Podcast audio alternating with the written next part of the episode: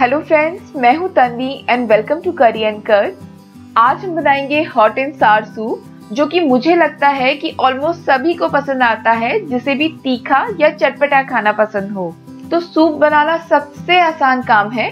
बस हमें सभी चीज़ों को सूप में बढ़िया तरीके से बैलेंस करना आना चाहिए। तो आइए फिर देखते हैं इस मज़ेदार से सूप को कैसे बनाया जाता है।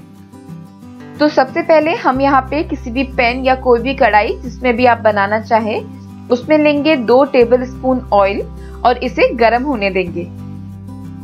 तो तेल हमारा यहाँ पे गर्म हो चुका है और अब हम इसमें डालेंगे एक चम्मच भर के एकदम बारीक कटा हुआ लहसुन, साथ ही में एक चम्मच भर के बारीक कटा हुआ अदरक और एक चम्मच हरी मिर्च। और अब इन सभी चीज़ों को हाई फ्लेम में बस एक मिनट के लिए फ्राई कर लेंगे, जिससे कि अदरक लहसुन का कच्चापन चला जाए। तो सूप बनाते वक्त हमें यहाँ पे किसी भी चीज़ को बहुत ज़्यादा पकाने की ज़रूरत नहीं होती है। तो यहाँ पे भी अदरक लहसन को हमने ब्राउन नहीं करना है। बस अदरक लहसन का कच्चापन चला जाए, इतना ही हमें इसे फ्राई करना है। और अब हम इसमें डालेंगे एक मीडियम साइज़ की गाजर, जिसे मैंने फाइनली चॉप कर लिया है। सात से आठ बारीक कटी हुई बीन्स आधी बारीक कटी हुई शिमला मिर्च, सात से आठ मशरूम, और लास्ट में आधा कप पत्ता गोभी। और अब इन सभी चीज़ों को बस दो मिनट के लिए हाई फ्लेम में पका लेंगे। तो देखा आपने, मैंने यहाँ पे सारी सब्जियों को एकदम बारीक काटा हुआ है, जिससे कि इसको पकने में ज़्यादा टाइम ना लगे, क्योंकि सब्जियों को हमने बहुत ज़्यादा नहीं पकाना है।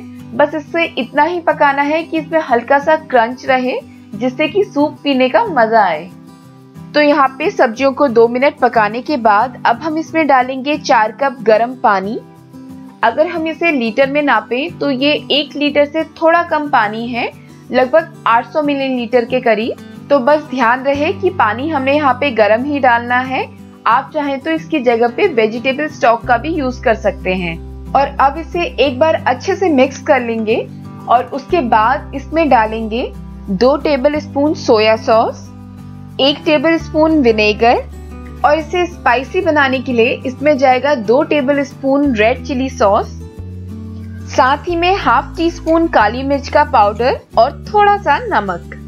और अब इन सभी चीज़ों का फ्लेवर बैलेंस करने के लिए हम इसमें डालेंगे आधी छोटी चम्मच चीनी। और लास्ट में इसमें जाएगा एक मुट्ठी भर के एकदम फ्रेश बारीक कटा हुआ धनिया। और अब इन सभी चीज़ों को अच्छे से मिक्स कर लेंगे और तीन से चार मिनट के लिए इसे पका लेंगे जब तक कि इसमें उबाल ना आ जाए।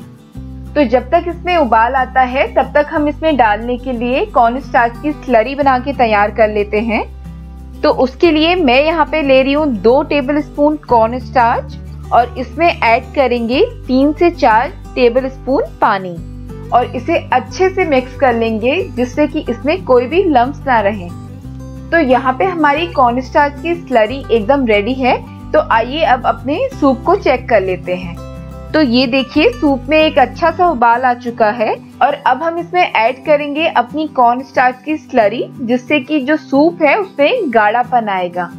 तो कॉर्न स्टार्च को ऐड करने से पहले फिर से इसे एक बार मिक्स कर लेंगे, क्योंकि जो कॉर्न स्टार्च है वो नीचे बैठ जाता है। और अब इसे धीरे धीरे करके हम सूप में ऐड करते जाएँगे। और साथ ही साथ सूप को लगातार चलाते भी जाएँगे। तो ऐसा करने से इसमें कोई भी लम्ब नहीं बनेंगे, यानी कि इसमें कोई गुठलियाँ नहीं बनेगी। तो आपको इसी तरीके से धीरे धीरे करके कॉर्न स्टार्च को सूप में ऐड करना है।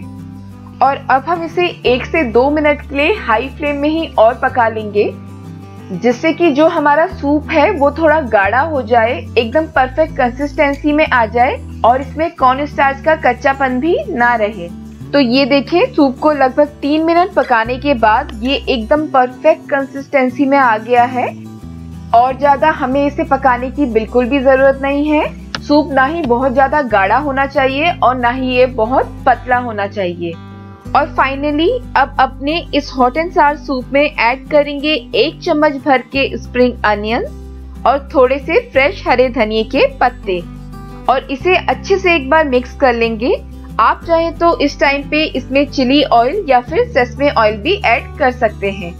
तो ये हमारा गर्मा गर्म हॉट एंड सार सूप जिसमें स्पाइसीनेस भी है, एक खट्टापन भी है, और साथ ही साथ खूब सारी वेजिटेबल्स है, बन के एकदम रेडी है।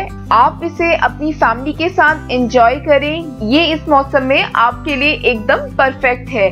तो आप मुझे ज़रूर बताएँ कि आपको ये रेसिपी कैसी लगी। और अगर वीडियो पसंद आए तो प्लीज़ इसे लाइक करें और मेरे चैनल को सब्सक्राइब करना ना भूलें और साथ ही साथ आगे आने वाली सभी ऐसी वीडियोस के लिए बेल आइकन को प्रेस करना ना भूलें। Thanks for watching